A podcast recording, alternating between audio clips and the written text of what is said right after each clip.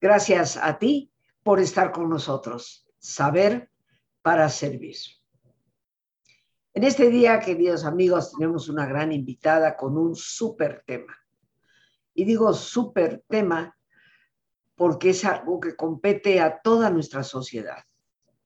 Un problema que hoy ataca a muchas más personas de las que tú y yo imaginamos, que desconcierta muchas veces a los padres de familia, pero que desconcierta en general a la sociedad. Vamos a hablar de bulimia y anorexia. Estos dos gravísimos problemas que aquejan a tantas jóvenes y también a algunos hombres jóvenes y que a veces nos resulta incomprensible. Eh, tendríamos que cuestionar hasta dónde nuestra sociedad ha influido en que este problema se manifieste. ¿Y quién mejor que para hablarnos del tema que una experta, una persona dedicada como profesional a los trastornos psicoemocionales, pero que se ha enfocado mucho en el tema de bulimia y anorexia. Nos acompaña hoy y me da una enorme alegría la doctora Tani Levy. Ella es psicoanalista y precisamente gran parte de su quehacer está orientado acompañar, ayudar, apoyar y sacar adelante a muchas jóvenes y jóvenes que padecen el problema. Tani, muchísimas gracias por aceptar nuestra invitación, por hacerte presente en el programa y por compartir con nosotros un tema tan importante. El micrófono es enteramente tuyo.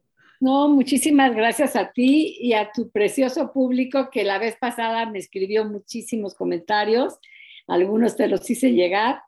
Este, bueno, voy a empezar a hablar de los trastornos de la conducta alimentaria, como se les llama, porque no son trastornos alimentarios, porque el trastorno no va dirigido hacia el alimento. El trastorno está adentro de cada, de cada paciente es un trastorno de la conducta, del pensamiento, de la salud mental. Voy a empezar con la anorexia. Ah, pero hay muchos tipos de trastornos de la conducta alimentaria. Hay anorexia, hay bulimia, hay diabulimia, hay pica, hay muchísimos. Pero vamos a hablar de la anorexia y la bulimia, que en realidad todos engloban a la anorexia. La anorexia, que viene del término griego a, es sin, rexia es apetito, es sin apetito, está mal definido, pero ya se conoce así. Se le llama anorexia nerviosa o nervosa cuando estamos hablando de un trastorno emocional o un trastorno mental, porque puede haber otro tipo de anorexia. Hay anorexia que es orgánica, que puede ser por depresión, que no es por el temor a engordar ni por el deseo de ser más delgada, sino que es porque tienen diabetes o porque tienen depresión o porque tienen otros trastornos orgánicos, ¿ok? Nosotros nos vamos a enfocar en la anorexia nerviosa. Este, la anorexia nerviosa generalmente surge, cada, desgraciadamente, surge cada vez en edades más pequeñas. Ya tenemos niñas de nueve años hablando. Wow. Sí, ya tenemos niñas de nueve años hablando de que quieren estar más delgadas, de que tienen el gordito, la lonjita. Cuando es una edad en la que todos sabemos que están en época de crecimiento y que justo se desarrolla una, como le dicen, baby belly, una pancita, que es justo para que esa pancita las ayude a desarrollarse, a crecer.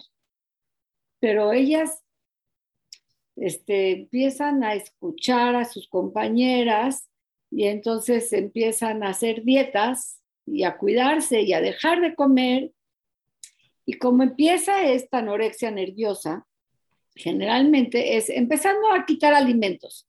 Primero empiezan con los carbohidratos, los satanizan, que engordan, que si el gluten, que si el no sé qué. Después empiezan, obviamente, quitan todas las azúcares, refrescos, postres, panes, todo, todo lo que sea que contenga carbohidratos. Lo satanizaron. Y después empiezan a aumentar esta restricción de alimentos eh, empiezan con las verduras, siguen con las verduras, siguen con las, bueno, frutas, verduras, y terminan a veces tomando un café y un vaso de agua. Así, así como te lo estoy diciendo, es gravísimo. Cuando empiezan eh, a edades muy tempranas, desafortunadamente, sus órganos sexuales no se desarrollan como debieran y pueden terminar en una, pues una infertilidad. Cuando empiezan pues, a los 17 o a los 18 años, bueno, por lo menos esa ya la libraron. Eh, ay, se me vienen tantas cosas a la mente que, eh, por ejemplo, si hay unas, hay señoras, ayer me comentaban del caso de una señora que tuvo un hijo y ella eh, embarazada sufrió de anorexia. El niño tiene cuatro o cinco años y no habla. Y no habla porque obviamente con la anorexia no desarrolló el yodo y el no sé qué que necesitaba este bebé para nacer completamente sano y desarrollarse como debe de ser. Las mamás embarazadas creen que no pasa nada, inclusive tienen, llegan a tener hasta bebés grandes a costa de su cuerpo, a costa de su organismo, de sus huesos. Esas mujeres van a terminar, desafortunadamente y sin lugar a dudas, con una osteoporosis grave. Porque el cuerpo lo que hace cuando se angustia, cuando deja de recibir los, los nutrientes, pues los empieza a tomar de los músculos entonces empiezan a, enflacar. El corazón es un músculo. Sea, a pesar de que ellas se recuperen, pueden morir. La Carpenter, no sé si has oído que los Carpenter, ella murió de anorexia, pero murió mucho después de recuperarse porque el corazón ya estaba dañado. Eso es menos grave que cuando el cuerpo empieza a tomar la grasa del cuerpo. Cuando ya acabó con el músculo sigue con la grasa. Si comentamos que las neuronas están, están hechas de grasa, o grasa, empieza a tomar la grasa del cerebro. Hemos visto radiografías en las que vemos un cerebro sano y un cerebro enfermo. El cerebro sano se ve lleno, las neuronas, la sinapsis, y el enfermo hay huecos. Entonces, no nada más terminan mal orgánicamente, como te decía, del corazón, terminan mal de aquí, ya no hay memoria, ya, no hay conexión conexiones neuronales. Los daños son gravísimos. Las familias terminan de verdad muy, muy, muy lastimadas, muy afectadas en todos los sentidos, emocionalmente, económicamente, este, eso es hablando de la anorexia. O sea, la anorexia consiste en que dejan de comer. La bulimia es otro tipo de anorexia, nada más que es diferente. La bulimia consiste en que los pacientes comen en cantidades excesivas, se atascan, se llaman atracones calóricos importantes pero después tienen conductas compensatorias como el vómito, laxantes, ejercicio de más de tres horas al día, este, creo que hasta ahorita son todas, y la gente cree que las personas con bulimia tienen menos efectos o menos daño que las personas con anorexia, y es un grave error porque todo este ácido cuando ellas van a vomitar les causa mucho daño en su tráquea, en su boca, inclusive las glándulas salivales se inflaman tanto que se les hacen aquí unas bolas. ¿Por qué se inflaman? Porque se angustian de que se van a quedar sin alimento. Entonces, cuando al vomitar, este, ellas agarran todo lo que queda, todo lo que queda, lo que alcancen agarrar y se quedan acá. Entonces, las pacientes cada vez se ven más gordas, ellas se ven más gordas porque tienen acá dos bolas. Dos bolas que son las glándulas salivales angustiadas de quedarse sin alimento. El cuerpo es, tan sabio que nos impacta de verdad ver cómo, cómo va reaccionando cada uno de los órganos para defenderse de esta falta de alimento, eh, definitivamente, tanto la anorexia como la bulimia, que es un poco lo mismo, es un suicidio lento. Fíjate, fíjate, Tania, ahorita que decías eh, cómo se ven esas personas a sí mismas, ¿no? Sí. Eh, y yo quiero recordar, yo no me, no me he especializado en esto, pero de mis estudios dentro de la psicología, como los tuyos, está esto dentro de los trastornos llamados somatomorfos. O sea, eh, cuando la persona tiene un trastorno en su propia visión, o sea, literalmente se ven en el espejo y se ven gordas, aunque estén pesando 38 kilos, pero se ven gordas. O sea, hay una distorsión completa en la percepción. Eh, ¿Esto se sigue catalogando de esta manera? Mm, ya hemos descubierto que no es tanto. Hay pacientes que se ven, que están y se sienten muy bien y se, y se ven en el espejo y se ven muy bien, pero quieren conservar ese peso muy, muy bajo. Quieren conservar el cuerpo. Me molesta mucho hablar de la Barbie, pero como el de la Barbie, que no existe. Claro, no el cuerpo así, con... Si te das cuenta, Rosa Argentina, qué bueno que mencionas esto. Bueno, vamos a hablar, hay casos más graves y hay casos menos graves. Depende también de la gravedad del caso. ¿Te has dado cuenta que las modelos, por ejemplo, de Victoria's Secret, no sé si se vale decir, de marcas aquí? Sí, lo que quieras. Eh, ¿Te has dado cuenta que las modelos europeas, cuando pasan por las pasarelas, eh, no tienen ya cintura ni cadera. Sí, correcto. Hay una teoría que no sé, no sé qué tan cierta sea, pero que alguna vez leí, que dice que los diseñadores, en su envidia hacia la mujer, hacia el cuerpo bello y esbelto de la mujer, esbelto quiero decir con sus curvas, este, por su envidia lo que provocan es que tengan un cuerpo de hombres. Si tú te das cuenta, estas mujeres ya no tienen cintura y no tienen cadera y se vuelven, este, pues, eh, se me fue el nombre, pero se vuelven mujeres andrógenas. Se vuelven mujeres con cuerpos de hombre, con, no con cuerpo de mujer, o con cuerpos de niña. Ahora, Psicoanalíticamente hablando, lo que consideramos y lo que hemos descubierto los psicoanalistas ah, es un temor muy fuerte a crecer y a convertirse en adulta, asumir responsabilidades de adulta y entonces en este intento de no crecer dejan de comer y mantener ese cuerpo de niñas. Por otro lado está este suicidio lento, esta, esta gran desesperanza que por alguna razón, son muchísimas, no, eh, ya hemos dejado de satanizar tanto a los alimentos como a las madres, por supuesto, porque los padres, nosotros partimos de la premisa de que los padres hacen lo mejor que pueden, lo mejor que pueden.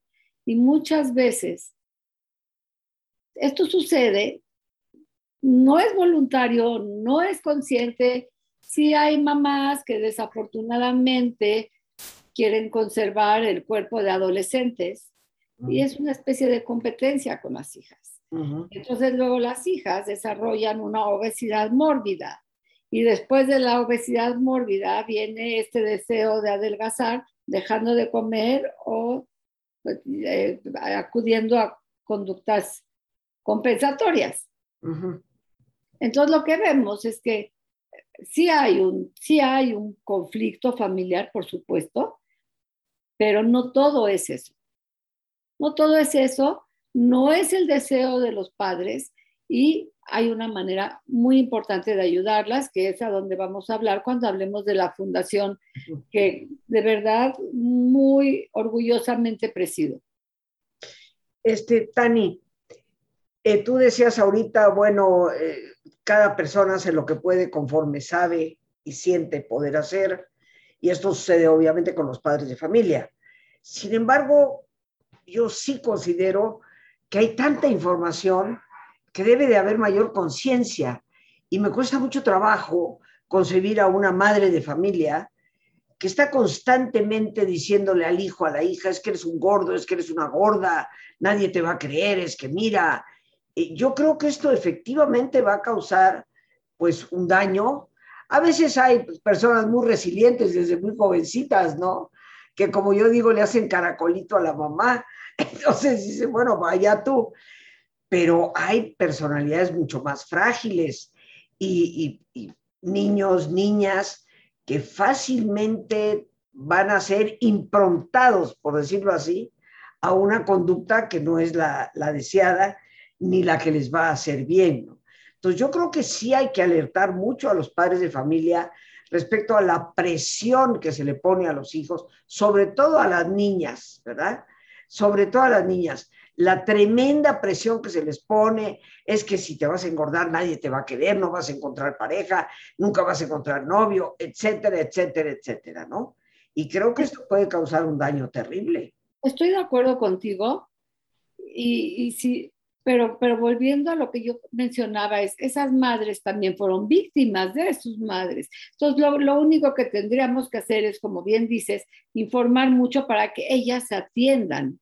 Pero para que ellas se atiendan, tiene que haber una conciencia de enfermedad, que es lo más importante del tratamiento y lo más difícil.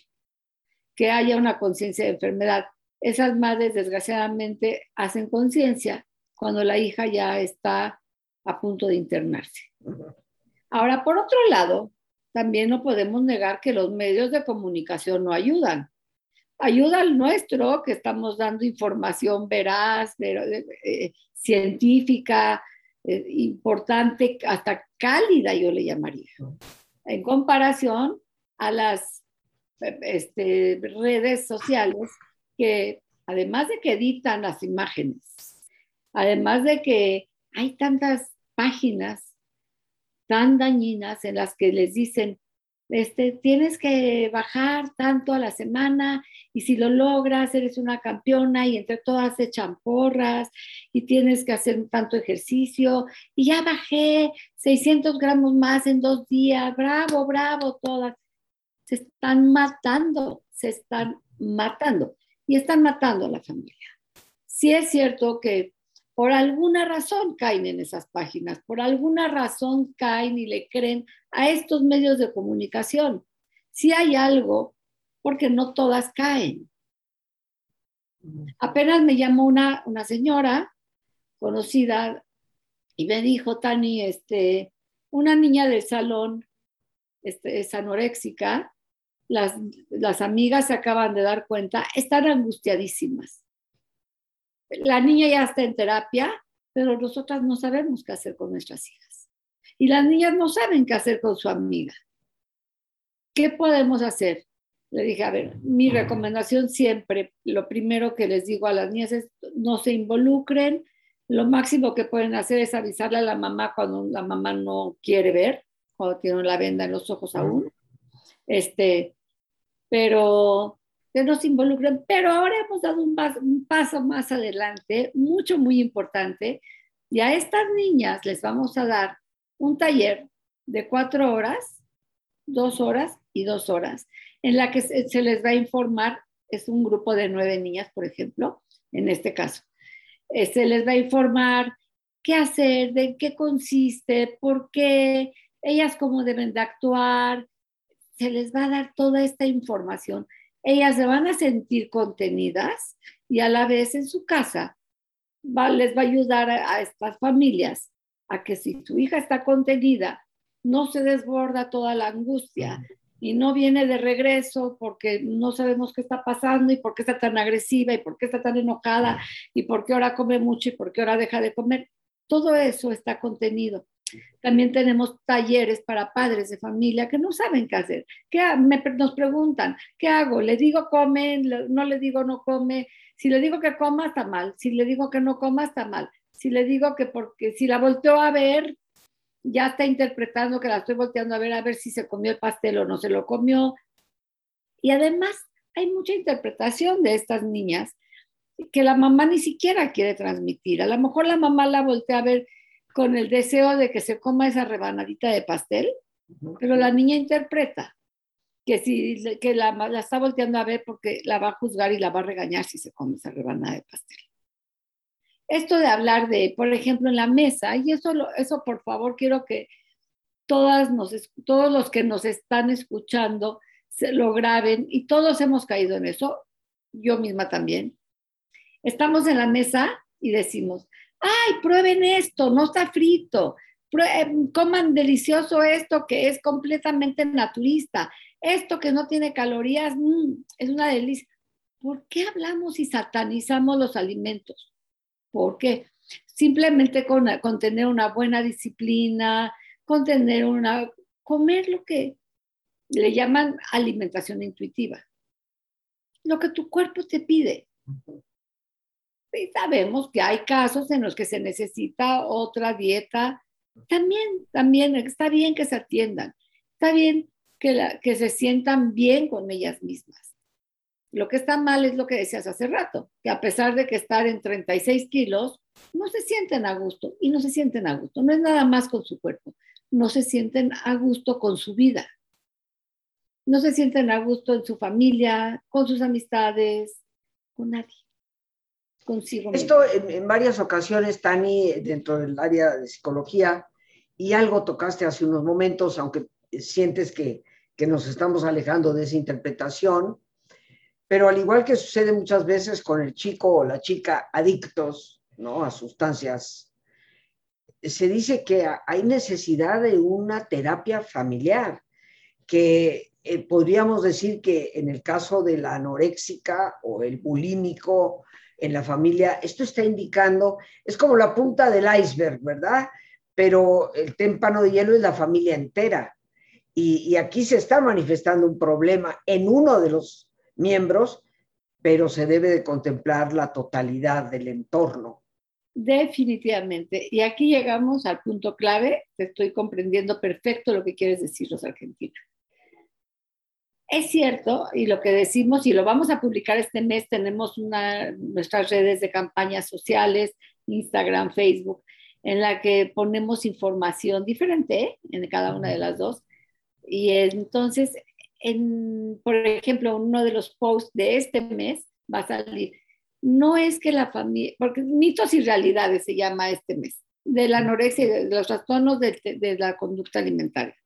No es que la familia sea culpable, porque esa palabra causa tanto daño, pero sí necesitamos de la familia para ayudar al paciente. Generalmente, tienes razón, es el paciente identificado, como se le llama en terapia sistémica. Es el paciente que ve que hay algo mal en la familia y los saca a través de su propia enfermedad y entonces se empieza a permear la enfermedad familiar. Eh, por ejemplo, las familias anoréxicas, a, lo mejor cambia un poco el tema, pero es lo que me viene a la mente. Ahora sí que es asociación libre. Las familias anoréxicas son familias rígidas, estrictas, donde lo que importa es la apariencia no importan las emociones. A ellos, a, los, a, estas, a estas familias, no les importa si el hijo está triste, si se siente mal, si se siente inseguro. Importa que las amigas y los amigos vean que es la familia perfecta, que es la niña perfecta, delgada, bonita, aplicada. Y son niñas que son generalmente de 10 ¿eh? En cambio, la familia bulímica tiene otras características. Es una familia caótica es una familia que, no tiene reglas, que no tiene disciplina, es bien, es un poco diferente la familia. Nosotros en la fundación damos, no sé si ya me estoy adelantando. Ahorita vamos a hablar de eso. hablando, perdón, nada más quiero completar con lo que dices de la terapia, de la familia. Es, la terapia familiar es obligatoria. Es lo único que quería decir. Ah, perfecto. ¿Qué te parece si nos vamos a nuestro ejercicio de relajación y regresamos porque se trata de darle eh, opciones a las personas, de darle posibilidades para ayudarnos a salir de este problema? Pero bueno, amigos, como siempre, les pido que nos pongamos cómodos y si les es posible hacer el alto completo, el alto total, qué mejor que es cerrar tus ojos.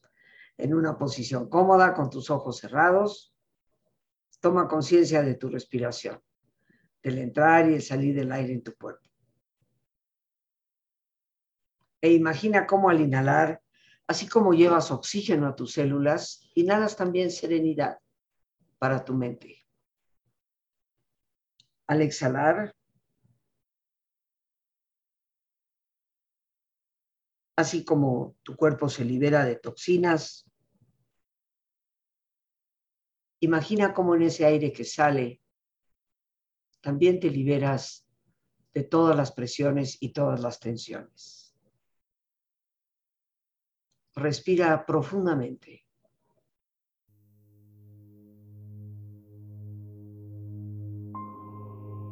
y relaja tu cuero cabelludo. Todos los músculos que cubren tu cabeza.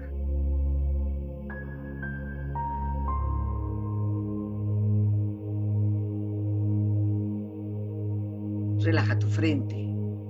Siente la piel, la vibración de la piel que cubre tu frente.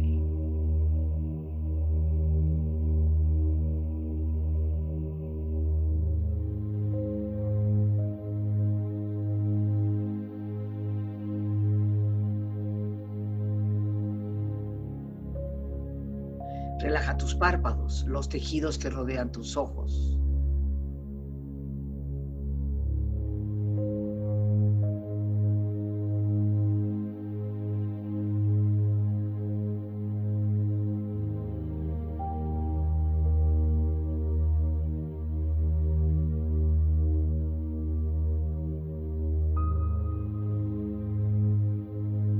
Relaja tus mejillas, toda la piel, todos los músculos que cubren tu cara.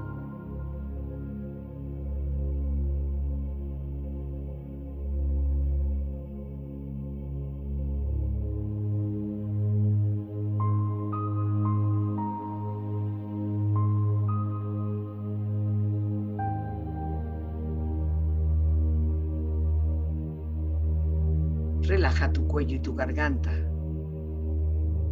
Siente su flexibilidad, equilibrio balance.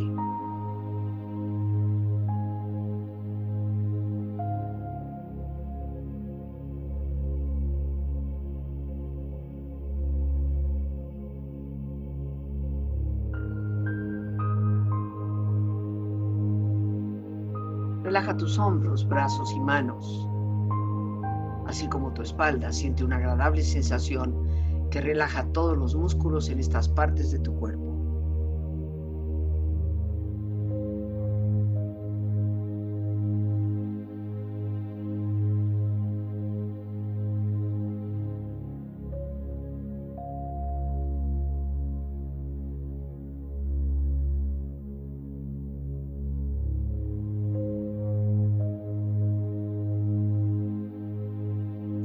Relaja tu pecho exterior e interiormente, relajando todos los músculos, imaginando a todos tus órganos internos funcionar rítmica y saludablemente.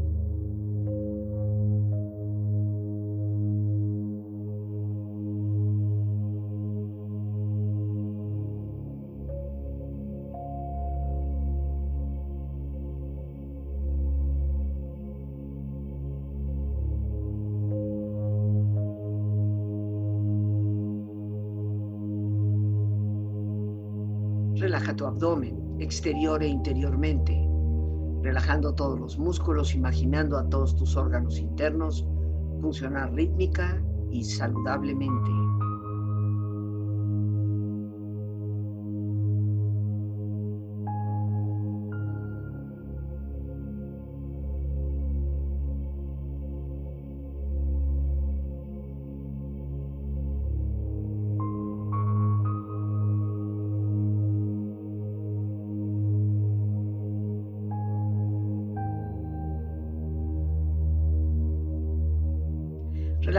muslos, tus rodillas, siente la piel, la vibración de la piel que cubre estas partes de tu cuerpo.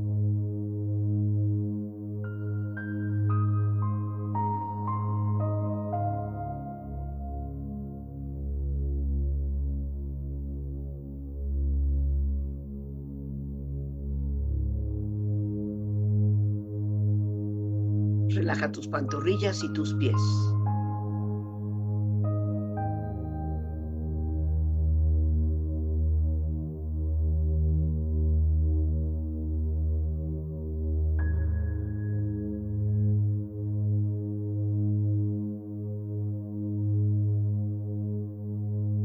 Con tu cuerpo profundamente relajado, proyecta en tu mente la imagen de un lugar ideal para el descanso.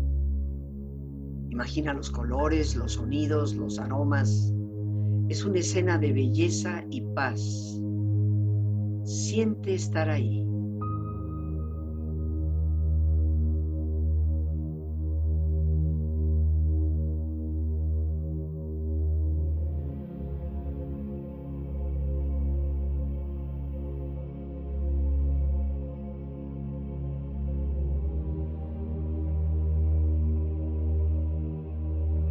Con tu cuerpo relajado y tu mente serena, reflexiona.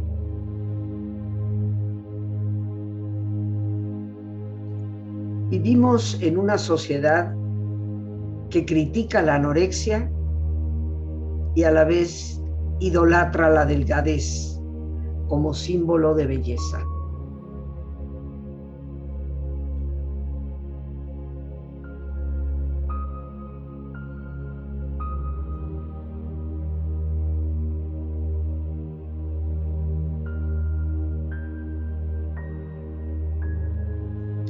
Nunca llames gorda a una niña, porque no sabes hasta dónde llegará el impacto de esas palabras.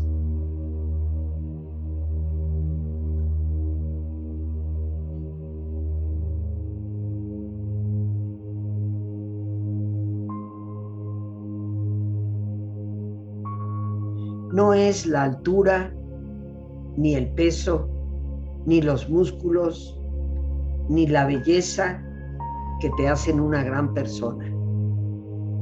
Es el corazón y la humildad.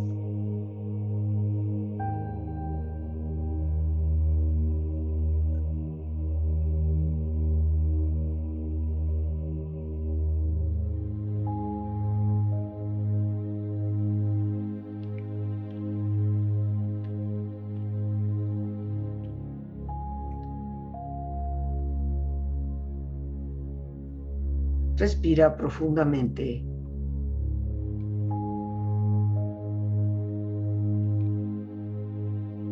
Relájate bien.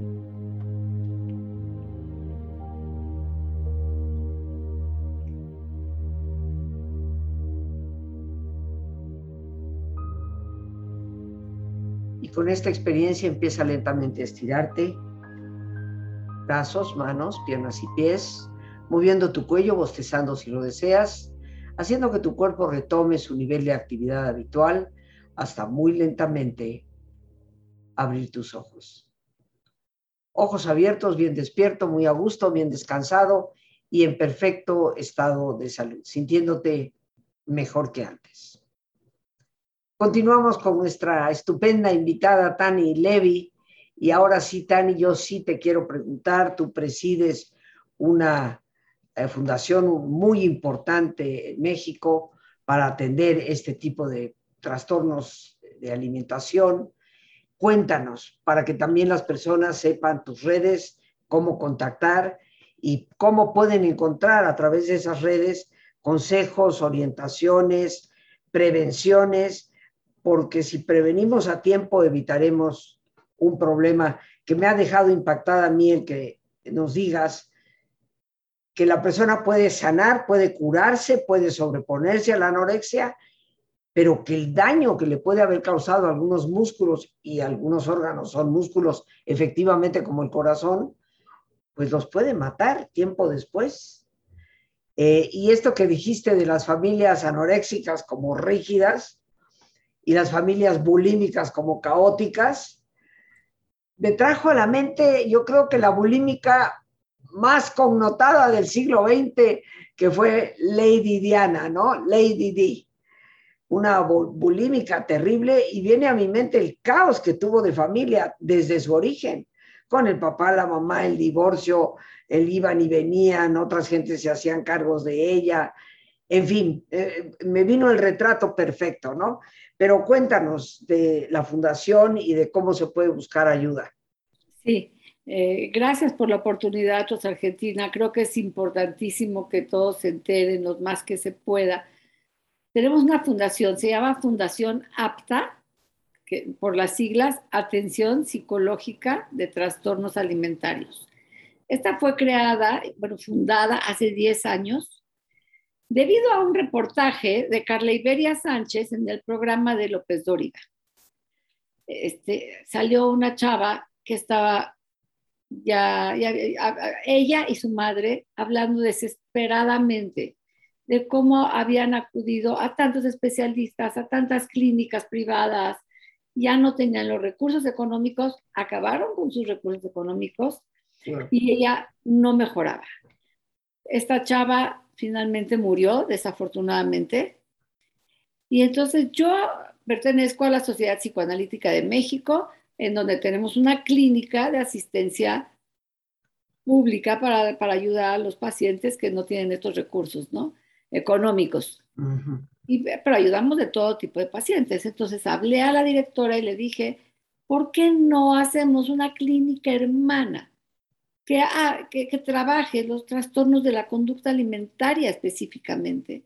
Me dijo, buenísima idea, sí, tan, y lo vamos a hacer. Y al otro día me habló y me dijo, perdón, pero en los estatutos dice que no puede haber críticas hermanas. Y fue ahí donde mi, mi director del instituto, mi analista, mi supervisor, que hoy desgraciadamente falleció, este, me dijo, Tani, hazla, haz, tu clínica, haz tu fundación y nosotros te vamos a apoyar en la Sociedad Psicoanalítica de México. ¿Cómo te vamos a apoyar? Pues te vamos a dar todo el conocimiento, todo el know-how y además ir guiando y además te vamos a proporcionar a nuestros analistas para que trabajen contigo. Haces un acuerdo con ellos, se les cobra menos a los pacientes y entonces ustedes pueden ayudar de esa manera. Y así empezamos y así seguimos, pero seguimos, ya no sé si llamarle afortunada o desafortunadamente. Por la pandemia nos triplicamos el número de pacientes, Wow. Triplicamos. Hoy tenemos más de 40 pacientes. Tenemos que tener en lista de espera a pacientes que nos piden, por favor, por favor, por favor. Ya no tenemos manera de no es porque tenemos muchos analistas, psiquiatras tenemos, nutriólogas tenemos, eso sí lo tenemos, pero tenemos un filtro primero. Todo esto lo hemos ido aprendiendo en el camino, porque hemos ido creciendo de verdad, afortunadamente, como la espuma. Y entonces, eh, el paciente se comunica o la mamá se comunica a la fundación. Ahorita voy a dar los teléfonos y entonces se le manda, se le pide su teléfono, se le manda tres cuestionarios. Uno es para detectar si efectivamente su trastorno es un trastorno de la conducta alimentaria y no viene de un trastorno orgánico. Si no es por depresión que no come, sino que es porque tiene miedo a engordar y miedo a subir de peso, etc. Se le hace otro estudio que mide el nivel socioeconómico y otro estudio que mide el apoyo familiar que vamos a recibir. Porque si no tenemos el apoyo familiar, no vamos a poder ayudar al paciente. ¿Y para qué perdemos el, para qué le hacemos perder el tiempo? Y nosotros también dejamos de recibir otros pacientes y estos no van a, evolucionar. Entonces, para la fundación a la que se es el 55 23 43 11 42. Perfecto. Lore ahí yo sé que rápidamente lo pone y, déjalo ahí un buen rato para que mientras Tani sigue hablando, las personas puedan tomar nota del teléfono. Adelante, Tani. Y entonces, este, bueno, ya una vez que la paciente pasó esos, esos filtros, se le hace una entrevista, ahorita ha sido por Zoom. Imagínate en lo que tuvimos que llegar, que decíamos, pero ¿cómo vamos a, si por ejemplo nosotros no tenemos una clínica de internamiento, porque desafortunadamente no tenemos los recursos económicos para hacer una clínica de internamiento, y ni, ni tampoco una clínica de día todavía. En mi meta, sí, pero todavía nos falta.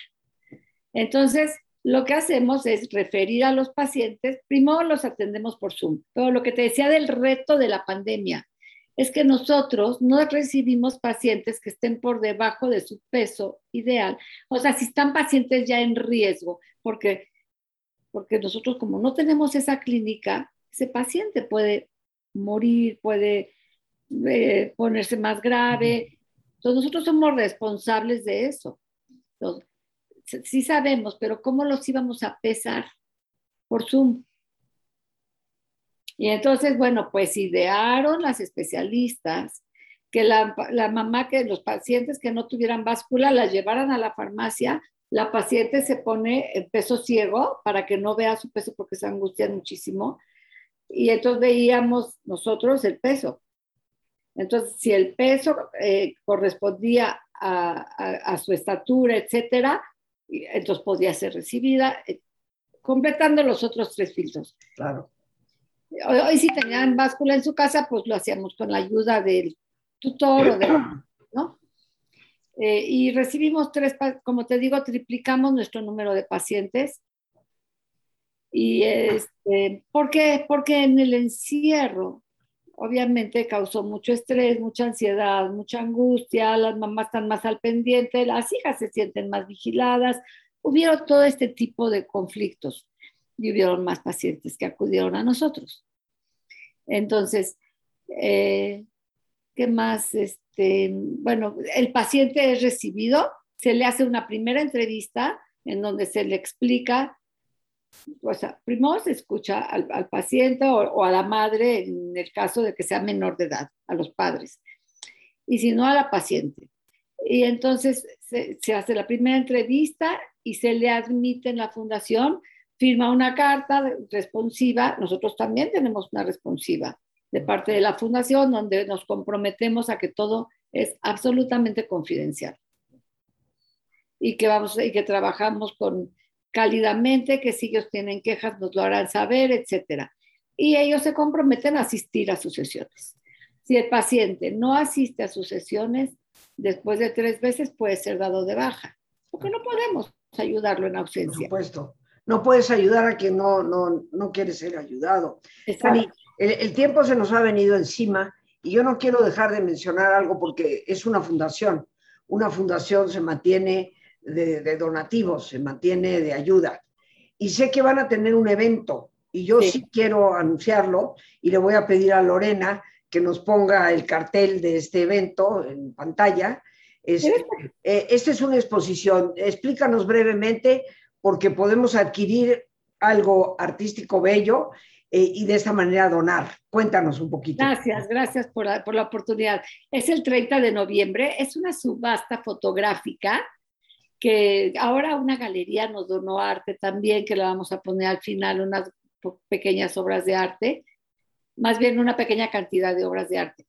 Es una subasta fotográfica, los fotógrafos donan su foto altruistamente son fotógrafos reconocidos mexicanos, de los mejores de México, que donan su obra para ayudar a esta noble causa y que ya llevan, esta va a ser la quinta ocasión que vamos a hacer la subasta.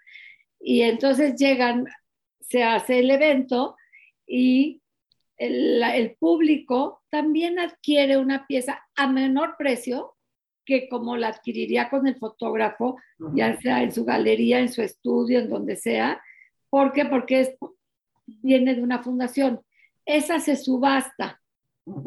Cada una de las obras, que aparte se pone muy divertido. Y entonces, este, pues, aparte de ayudar, te quedas con una obra de arte. Claro. Y esto lo podemos hacer de manera virtual, ¿verdad? Va a ser de manera virtual, sí. Vamos a mandar la liga del Zoom y tendrán que registrarse con su tarjeta de crédito porque te imaginarás que si adquieren una obra, este, pues, tenemos que saber que esa obra ya está pagada en el momento, ¿no? Sí. Y que es todo lo que necesitan hacer, registrarse con su tarjeta de crédito y ya con eso son admitidos a, al Zoom. Y, qué más te digo? Pues es una subasta muy importante el 30 de noviembre a las 8 de la noche. Perfecto, perfecto. Pues Tani, Este, gracias, Lore, por haber puesto ahí mientras nos conversaba Tani los datos para que las personas que nos escuchan y ven puedan participar. Es una obra estupenda la que se está haciendo y aparte pues tienen los teléfonos para contactar y ayudar a tantas jovencitas que ciertamente lo necesitan. Y digo jovencitas porque implica ayudar a toda una familia. Sí. Tani, muchísimas gracias. No sé si hay, hay algo que quieras añadir. Sí, solamente añadir que si nos siguen en la página de Facebook, se llama Fundación APTA, APTA, y, y vean nuestras publicaciones, porque eso es prevención. Y en Instagram igual es Fundación APTA, y ponemos información de verdad muy interesante. Tenemos un boletín mensual que te lo voy a hacer llegar si me mandas tu correo, que también hablamos, este mes hablamos de diabulimia porque es el mes de la diabetes. Y diabulimia... ¿Eso, sale en la página? ¿Eso sale en la página de APTA? En la página de APTA, eh, no sé si se puedan buscar los boletines, me estás haciendo una pregunta de los 64 mil pesos, pero, pero yo te la puedo hacer llegar. Eh, ¿Cómo no? Voy a preguntar ese dato porque fíjate que nunca me lo había preguntado. Seguramente sí tenemos todos nuestros boletines. Es www.apta. No, no www.fundacionapta.org. Perfecto. Ahí lo tienen y Lore ya rápidamente ya lo puso ahí. Gracias, Lore. Muchas gracias. Bueno, pues Tani, no me queda más que agradecerte enormemente este tiempo que nos obsequias y por supuesto estás conminada a regresar muchos temas que nos puedes ayudar a entender, comprender y resolver de una manera mucho mejor. Muchas gracias a ti por la invitación y a tu público precioso. Un, abrazo muy fuerte, Tani. de regreso. Gracias. Y nos despedimos, amigos, con gratitud a nuestra invitada, la psicoanalista Tani Levy. Gracias a Dios por el espacio que nos permite compartir. A nuestra productora Lorena Sánchez y a ti, el más importante de todos, una vez más, gracias. Muchísimas gracias por tu paciencia al escucharme y por ayudarme siempre a crecer contigo. Que Dios te bendiga.